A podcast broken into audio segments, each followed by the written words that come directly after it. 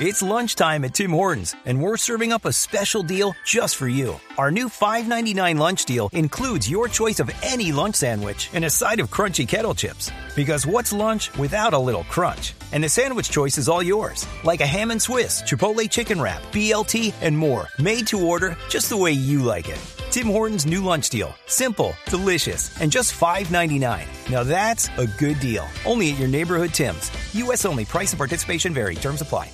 Néstor, muy buenos días para usted, buenos días para todos los oyentes de Blue Radio. Aquí está la información con los hechos más importantes ocurridos en la capital del país y hasta ahora el ojo de la noche se mueve desde el municipio de Suacha, autopista sur, tomamos la carrera 30 hacia el norte, buena movilidad por lo pronto aquí en nuestra ciudad. Vamos a hablar de una historia increíble, una historia como de no creer. Un joven de 23 años, Diego Fernando Ulcue, quien el pasado mes de octubre, exactamente el 27 decidió ir a servir al ejército de Ucrania. Resulta que en el mes de diciembre su familia fue informada que el joven habría fallecido en un combate y fue hasta este fin de semana cuando trajeron a varios jóvenes muertos desde Ucrania hasta el aeropuerto El Dorado. Dicen los mismos familiares que de la funeraria recogieron el cuerpo, se lo llevaron para el sitio donde realizarían su velación, allí lo fueron a identificar, pero encontraron que infortunadamente o afortunadamente no era su familiar. Escuchen ustedes mismos lo que nos contó uno de sus hermanos anoche desde el sur de Bogotá.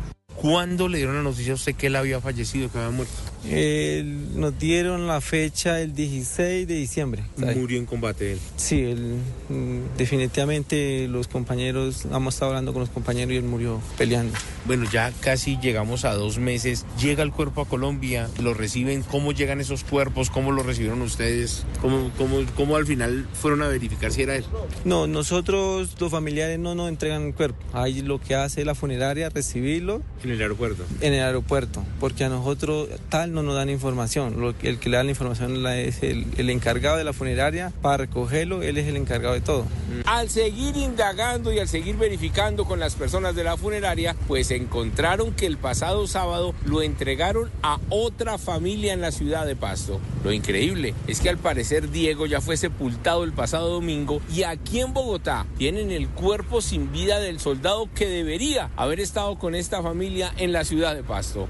Escuchen ustedes mismos la narración, el dolor y la angustia que tiene esta familia por tratar de recuperar el cuerpo que ya se encuentra a tres metros bajo tierra. Y ahí estamos, no sabemos qué hacer y pues...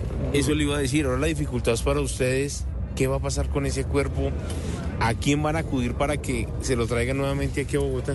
Pues ahí estamos, y hoy volteamos todo el día con el otro hermano, preguntando, yendo una en la fiscalía, nos mandaron para la embajada de, de Ucrania, en varias partes estuvimos volteando y no, no pudimos hacer nada. Ahora mismo esta familia no sabe a quién acudir y le pide a la Fiscalía General que por favor los guíe y les ayude a hacer todos estos trámites y poder traer el cuerpo sin vida de Diego nuevamente a Bogotá. Eduard Porras, Blue Radio.